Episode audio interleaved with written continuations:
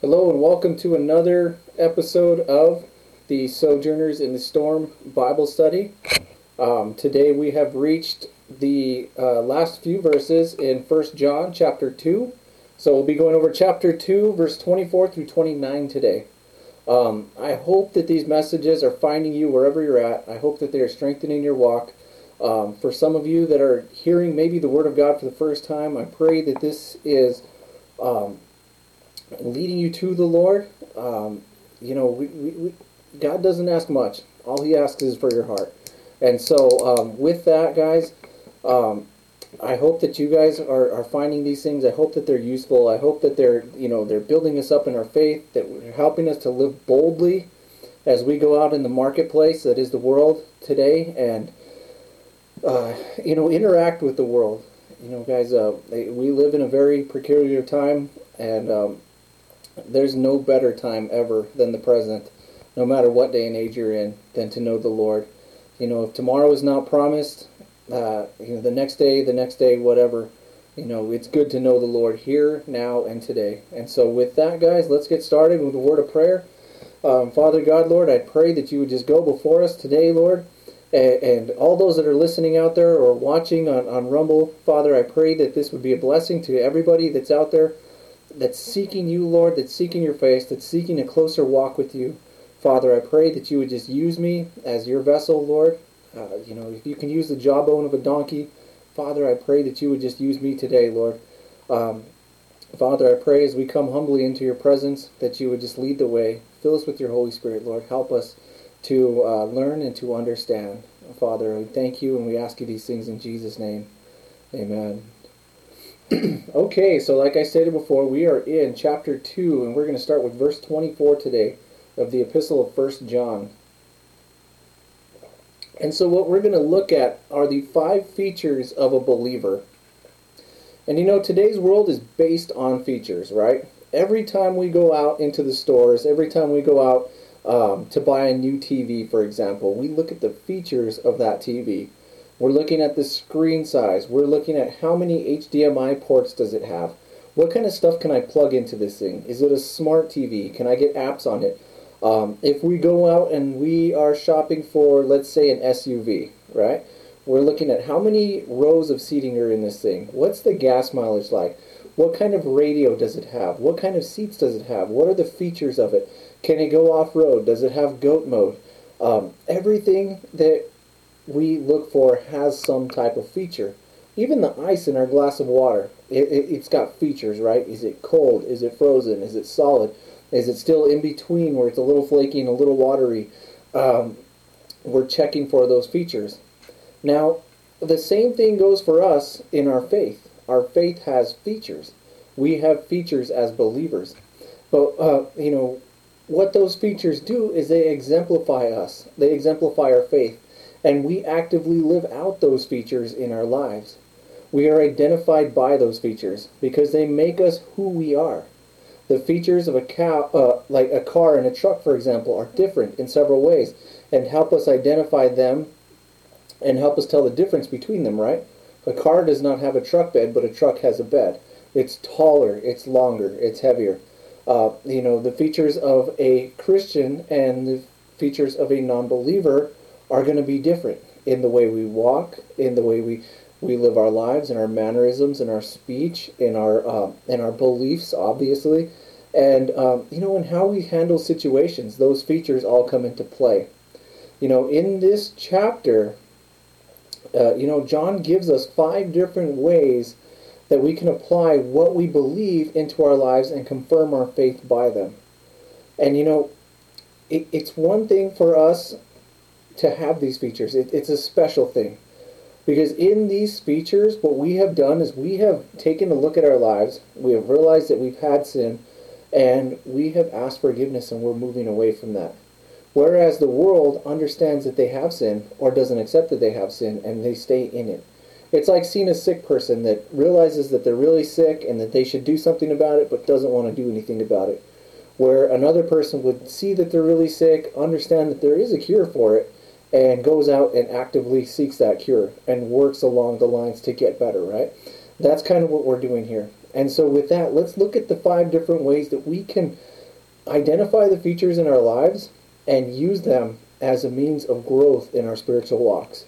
So, starting with uh, 1 John chapter 2, verse 24, it says, Therefore, let that abide in you which you heard from the beginning. In which you heard from the beginning of if what heard what you heard from the beginning abides in you, you also will abide in the Son and in the Father. So our first point here is A, living an obedient life based on the gospel of Christ. Okay, we as believers believe in one way to God through the substitutionary death of Jesus on the cross. There is no other way for a man to be saved. And so we hold on to that with all our might. The world has tried time and time again to change that, to add to it, to take from it, but we believe that there is no other way. We believe in the apostles' doctrine.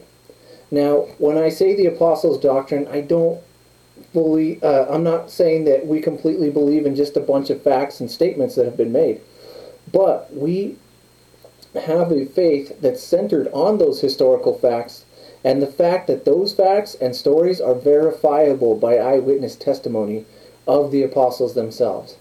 You know, we believe that the truth of the events that took place 2,000 years ago are still fully relevant today, and that we hold to that belief. We must be believers, and we must be conservative as believers in our beliefs. In that, what we have learned from the beginning is always and will be always the truth no matter how the world changes around it.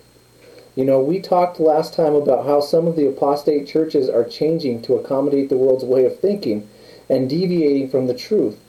Now, this is a very dangerous act, and now it's called in many circles progressive Christianity. Now, I know it as process theology, just the other name that it goes by. The fact is that it's one and the same. And what it is, it's, it's the belief that the world, as the world changes, the church or Christianity should change as well. Now, what that way of thinking does is it dilutes the gospel as a means of welcoming in a broad group of individuals that, uh, that are seeking something and finding something, but that are uh, that something that they're finding is not always the truth. You know, it's a lie called a truth and masquerading as the truth as a means of growing a following you know, in a world that is overcome with the need for numbers, likes, followers, etc., um, the apostate church is overcome with the need for people in seats, for numbers. But how many of those people that are coming in and getting a false gospel, that are getting the uh, the name it and claim it, that are getting the everybody goes to heaven, it doesn't matter what you do, uh, that are getting the once saved, always saved theology, how many of those people are actually saved? You know, how many are actually getting a solid dose of living water out of the Bible from the speakers that are, are, are shaping a message to appease the feelings of the congregants to keep them coming instead of using the word to convict the entirety of the group for growth and edification?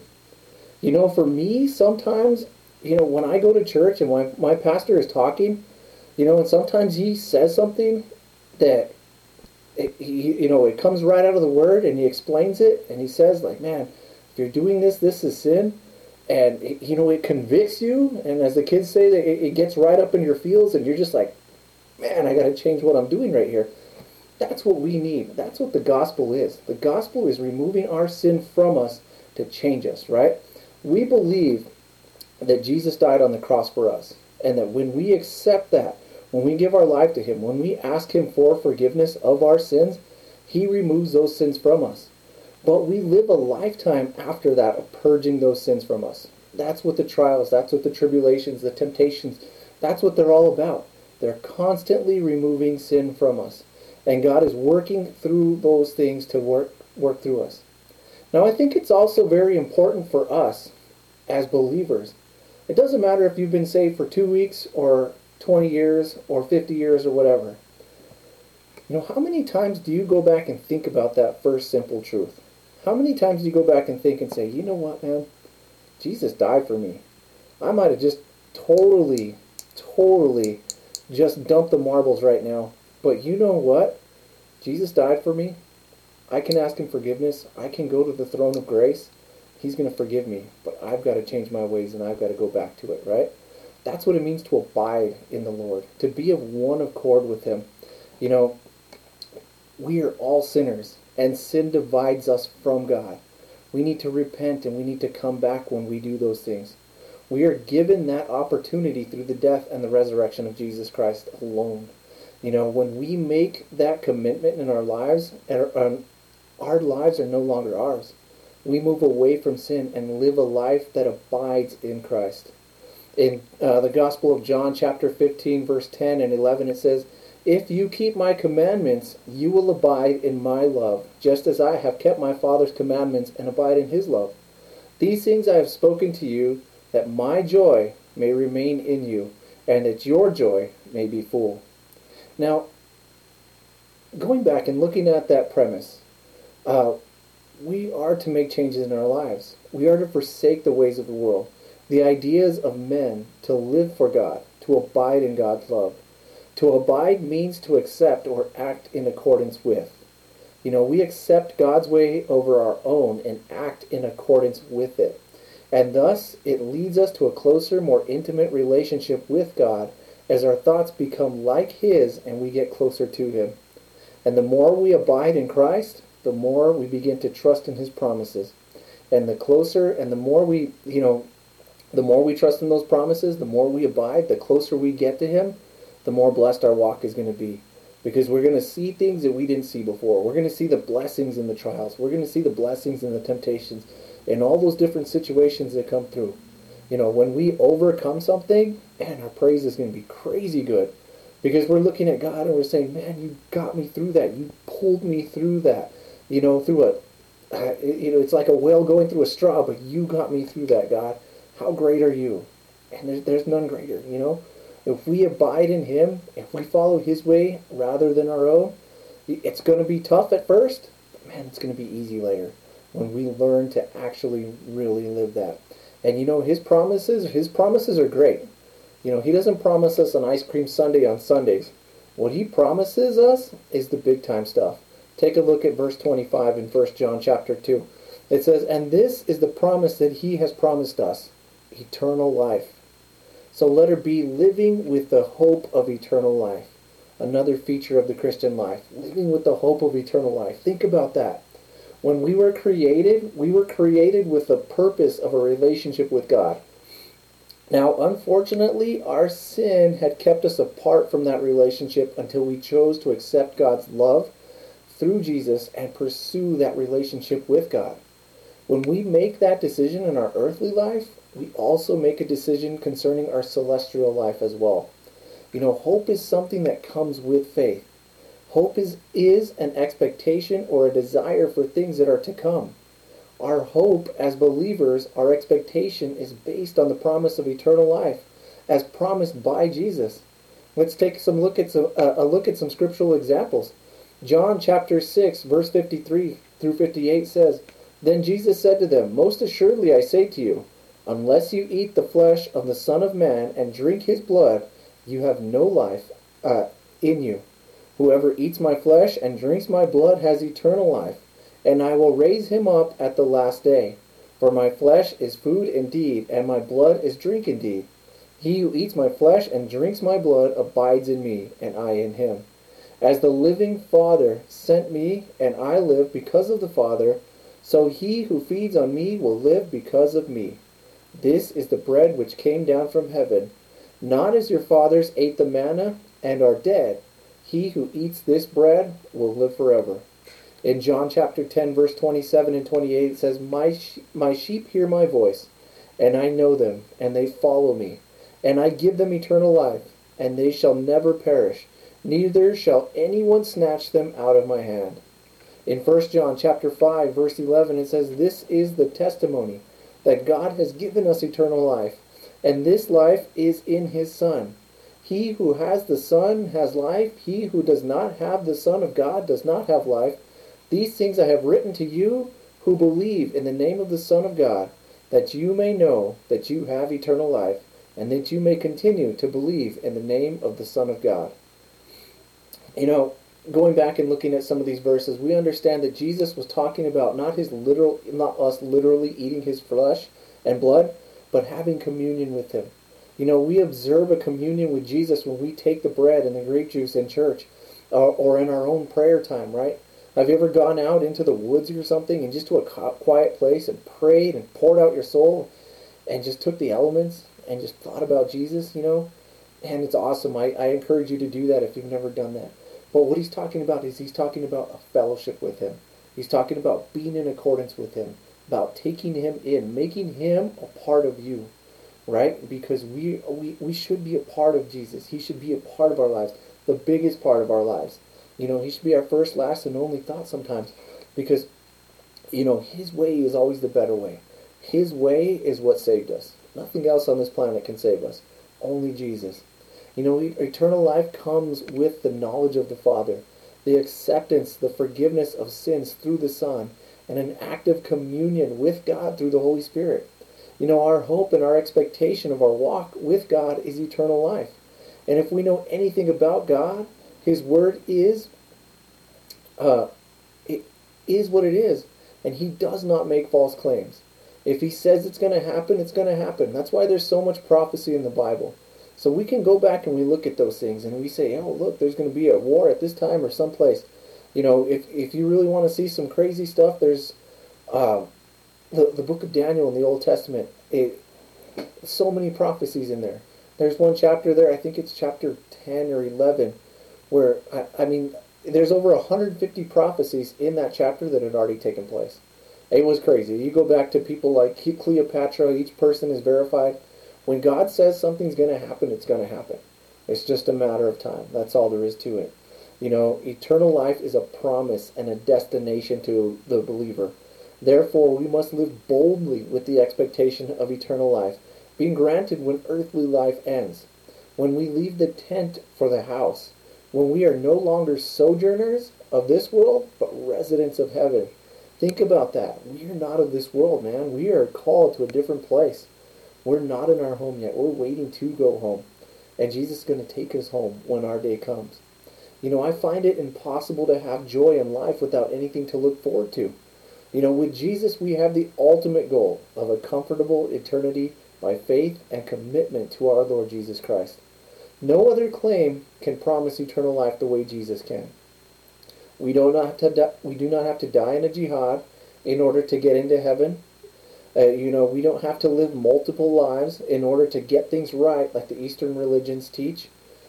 Only to reach nirvana, which means nothingness, you know, there's no works or steps. It's just faith. We just believe. And you know what? It makes us even more, it makes it even more easy to believe when you really get into the Word and see all the things that He said were going to happen, happen. And you just sit there and you understand, it's like, man, this is going to happen. There, I mean, there's no ifs, ands, or buts about it. The Lord said it's going to happen. He said we're going to have eternal life. We're going to have eternal life. When he told the thief on the cross that uh, today he's going to be with him in paradise, man, that thief inherited eternal life that day. He's up there right now into eternity. 2,000 years later, he's going to be there. You know, we might not be um, infinite like God is. We are finite. We have a beginning, but we have no end. And when we choose the right path, when we choose Jesus, when we choose to be in accordance with Him, you know, our lack of an end is so much better when we are in heaven and aside from uh, being in hell. You know, uh, you know, eternal life is for all of us, each and every one of us. But we have to decide in this life: Am I going to accept Jesus and live for Him, change my life, and purge my life of sin, or am I going to keep going the way I'm going? Live for the world, live for the things that are, you know, the easy way out, and end up in hell. You know, I promise you, it's not a party. It's not like the movies. It's not like, uh, you know, the rock and roll bands like to make it sound. It's not going to be a good thing. And so I encourage you, choose the Lord, right? Abide in Him because that promise is real and that promise is going to come true. We just got to wait for it. Verse 26. These things I have written to you concerning those who try to deceive you. But the anointing which you have received from him abides in you, and you do not need that each that anyone teach you. But as the same anointing teaches you concerning all things, and is true, and is not a lie, and just as it has taught you, you will abide in him. So let us see living with the truth of God above all else. You know, faith is trust. And when we trust God and trust the truth of God wholly and completely, we have no desire to make any changes uh, to it.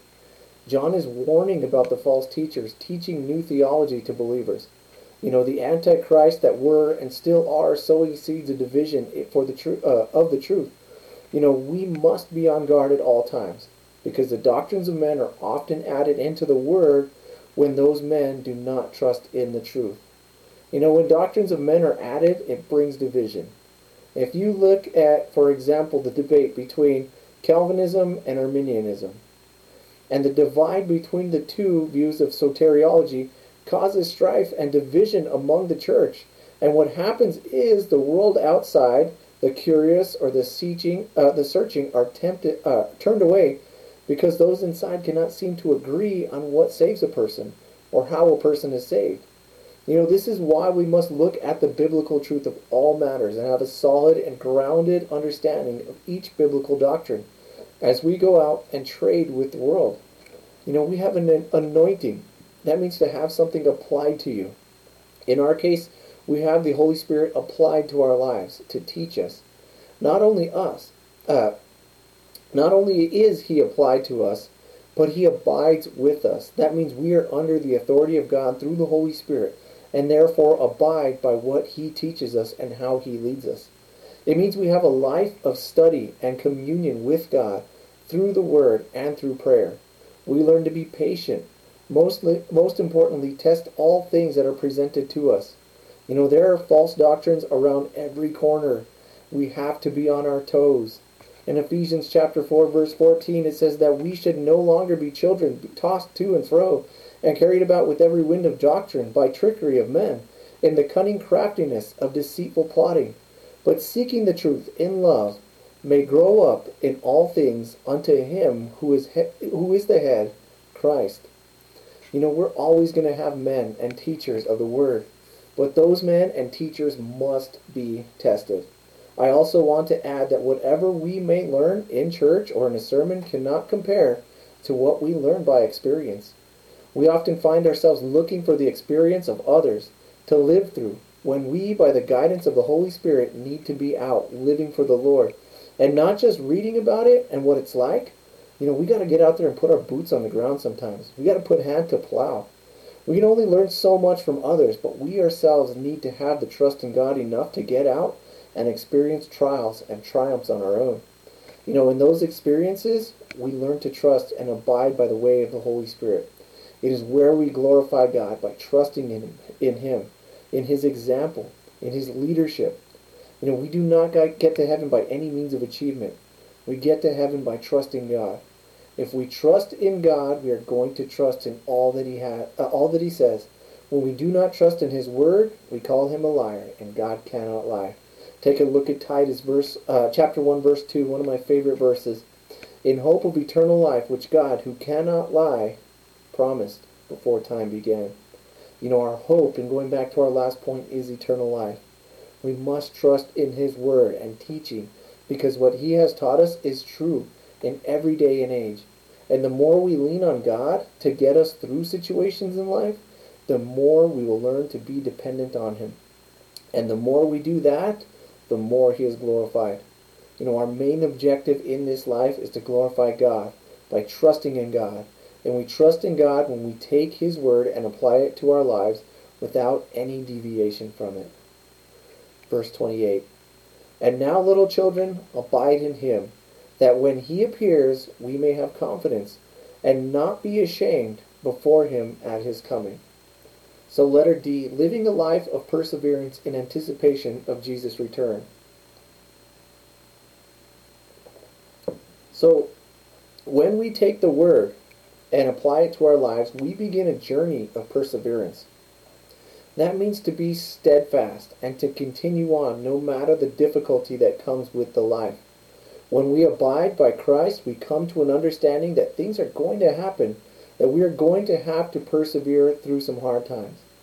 if we are going to stick uh, to the traits or the features of the Christian life, we're going to have to go through some stuff. We are identified as believers when we hold true to our convictions, even when it costs us greatly.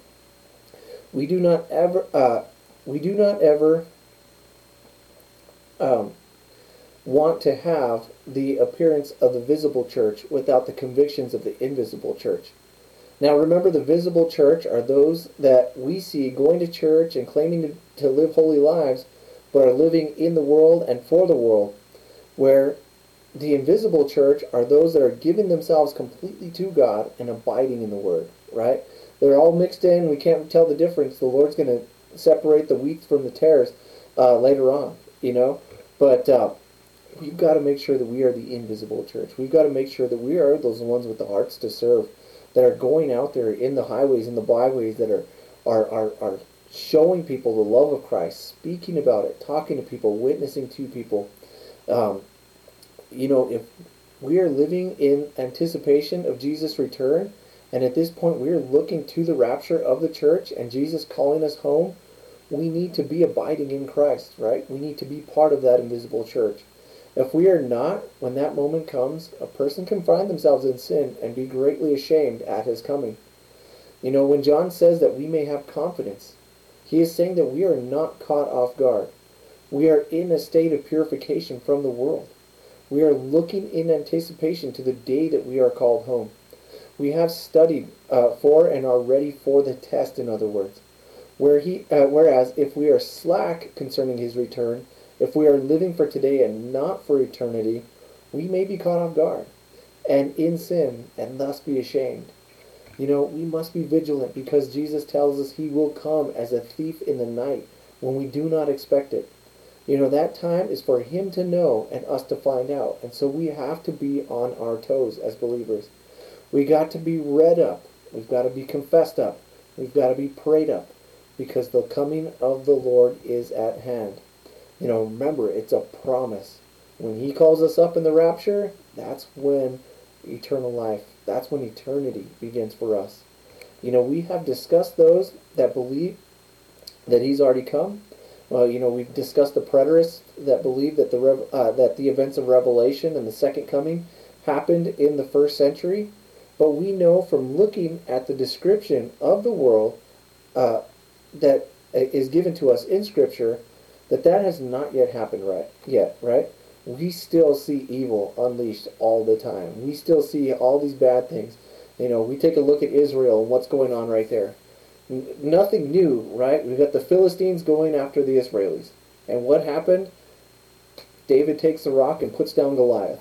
Each and every time. It always happens over and over and over again.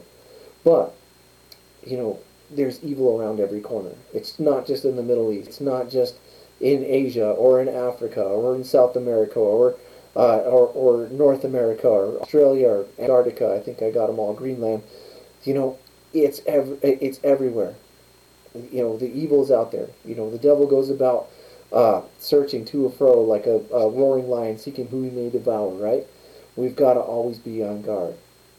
Uh, you know, he's definitely not bound in chains, as Scripture says we are. You know, but we are drawing to a close, and so we must be ready. I implore you guys, we must be ready. Live for the Lord every day, every hour, every minute, because we never know when he's going to come. He could come right now. He could come tonight while we're asleep. He can come tomorrow when you're taking your first sip of coffee in the morning.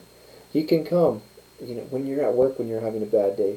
He can come when you're at a stoplight and the guy in front of you won't go on a green. You know, and I hope your guys aren't those guys that honk on the green. Oh, man. You know, uh, I, you know, I hope he doesn't come when when when somebody's listening to this and I get to that point. But we've all been there, right? We all sin. We all fall short. That's why it's so important that we keep the Lord at the forefront of our minds. Be ready at all times. Confess when we sin. Immediately. We know what happened. You know, we don't have to go back and think about it, you know, 30 minutes later or, or a day later or whatever. We know what happened. Let's do it right away. You know, it, you know, if the hope of our future is tied up in eternity, we must prepare in the present for that. You know, there are so many people that fear death, and I get reasons like leaving your children behind. but many have a fear of what is going to happen to themselves after they die. You know, it always throws me off when Christians worry about their eternal destination.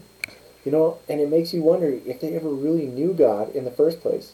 It seems like the confidence of the believer is tied to their understanding of God's plans for them in eternity. Again, confidence is trust, and trust is faith.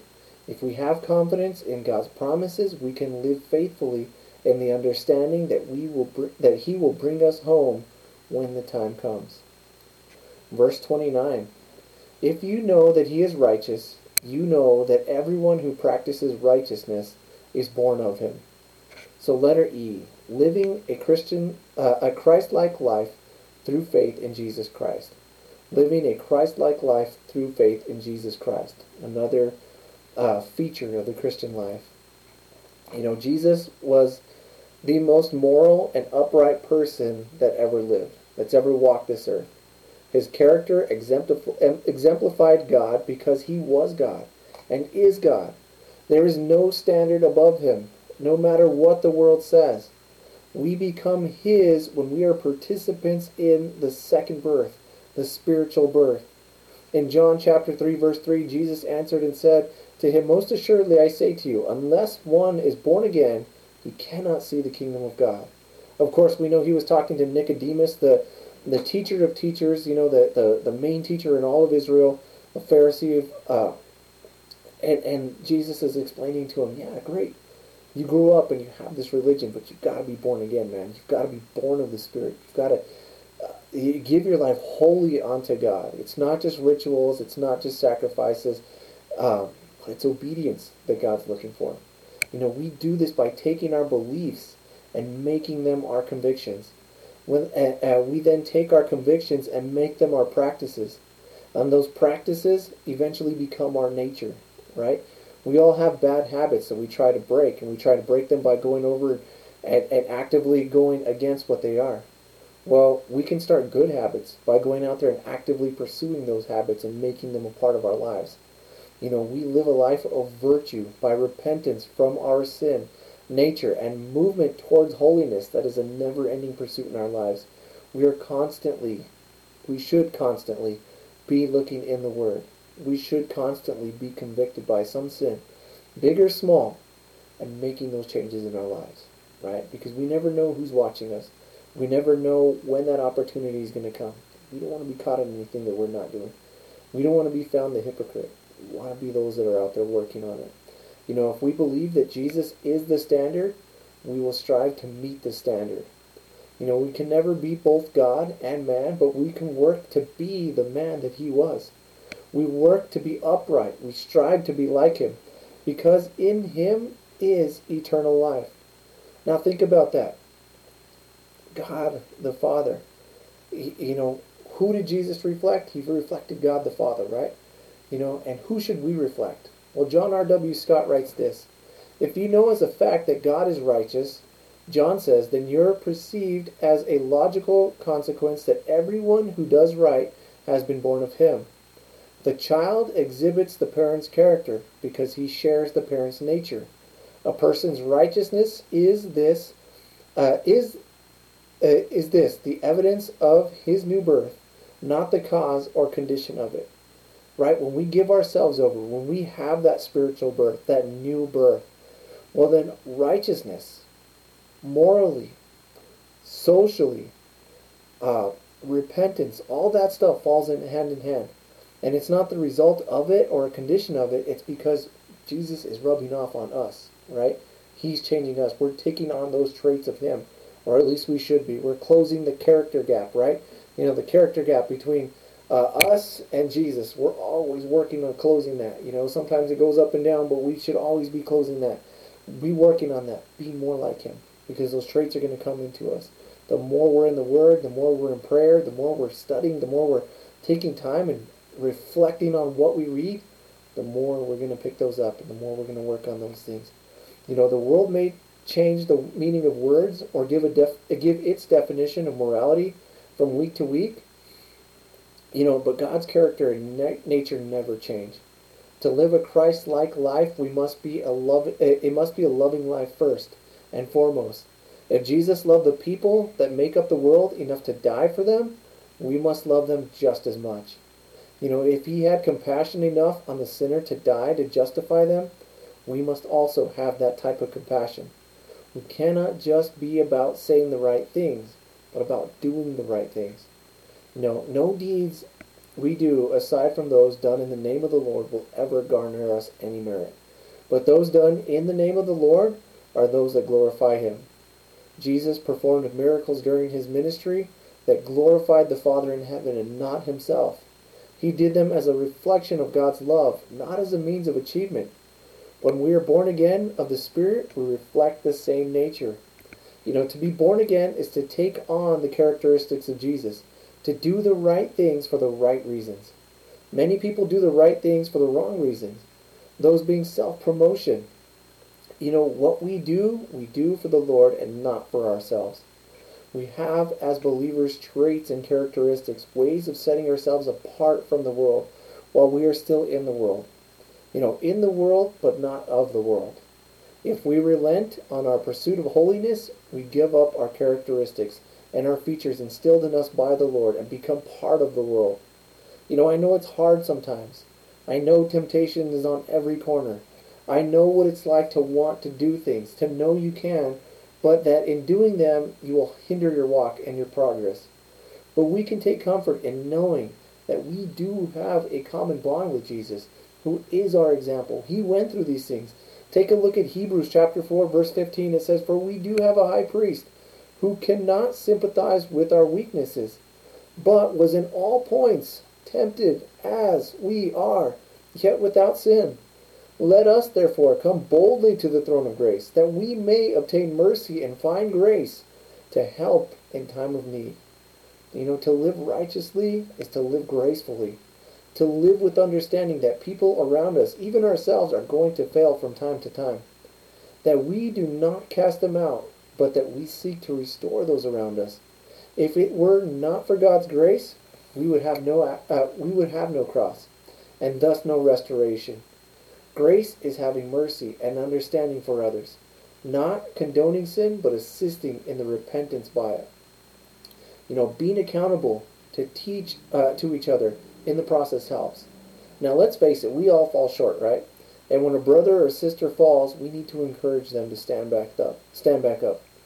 There will be times, though, that the world gets a hold of a person, and that person lets go of the Lord for the world. You know, it happens, but we still need to pray for them and be lights for them because the ultimate goal is always restoration.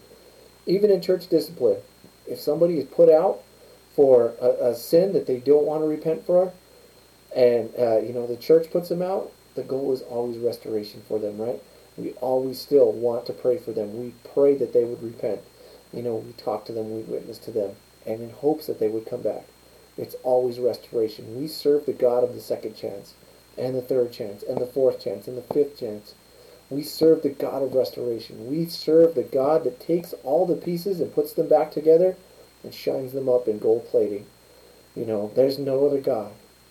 No other God in this universe, in all of creation, in all that exists, but this God. And you know what? Man can make up all the false gods that they want, but none, none will do what God, Yahweh God, Yeshua, the Holy Spirit will do for us. You know, no matter what, though, our purpose and our goal is to know God and to make Him known. If we fail to do that, we fail as believers. And we have that shame that John tells us about. Now, my prayer is that we as believers continue on and abide in Christ because outside of His love and His protection lies a frigid world. You know, Jesus came and brought hope to the hopeless 2,000 years ago, and He still delivers today. We can use these features He has instilled in us as believers to show those that are still in the world a better way. If we truly love others the way Jesus loves us, we will do just that but it has to be done with love and compassion, in truth and understanding that there is more than just this world. We've got to be steadfast. We've got to be ready to make sacrifice because sometimes it's required of us. With that, let's close. Father, thank you. Lord, thank you for your promise of eternal life. Father, thank you for assuring us, Lord, through all the prophecy and all all these different chapters, all these different scriptures, Lord, all these things that came through, Lord, came true. Lord, your birth, how it took place, word for word, Lord, exactly how it was described thousands of years before it happened. Lord, your death on the cross. Lord, your resurrection. Father, and your return that we wait for. Father, we just thank you, Lord, that when you promise, you deliver. And Lord, we thank you for giving us these traits. We thank you for the trials. We thank you for the tribulations. We thank you for the temptations, Lord, because you strengthen us through those. And Father, there is none greater. Lord, uh, we just, sometimes you just can't help but stand there in awe and think about you know, the God of the universe wanted somebody like me. And Father, I just thank you for that, Lord. And I pray that anybody out there today that's listening, maybe for the first time, maybe hearing your word for the first time, Lord, that they would know that you love them. Father, that they would see your love coming through them, Lord.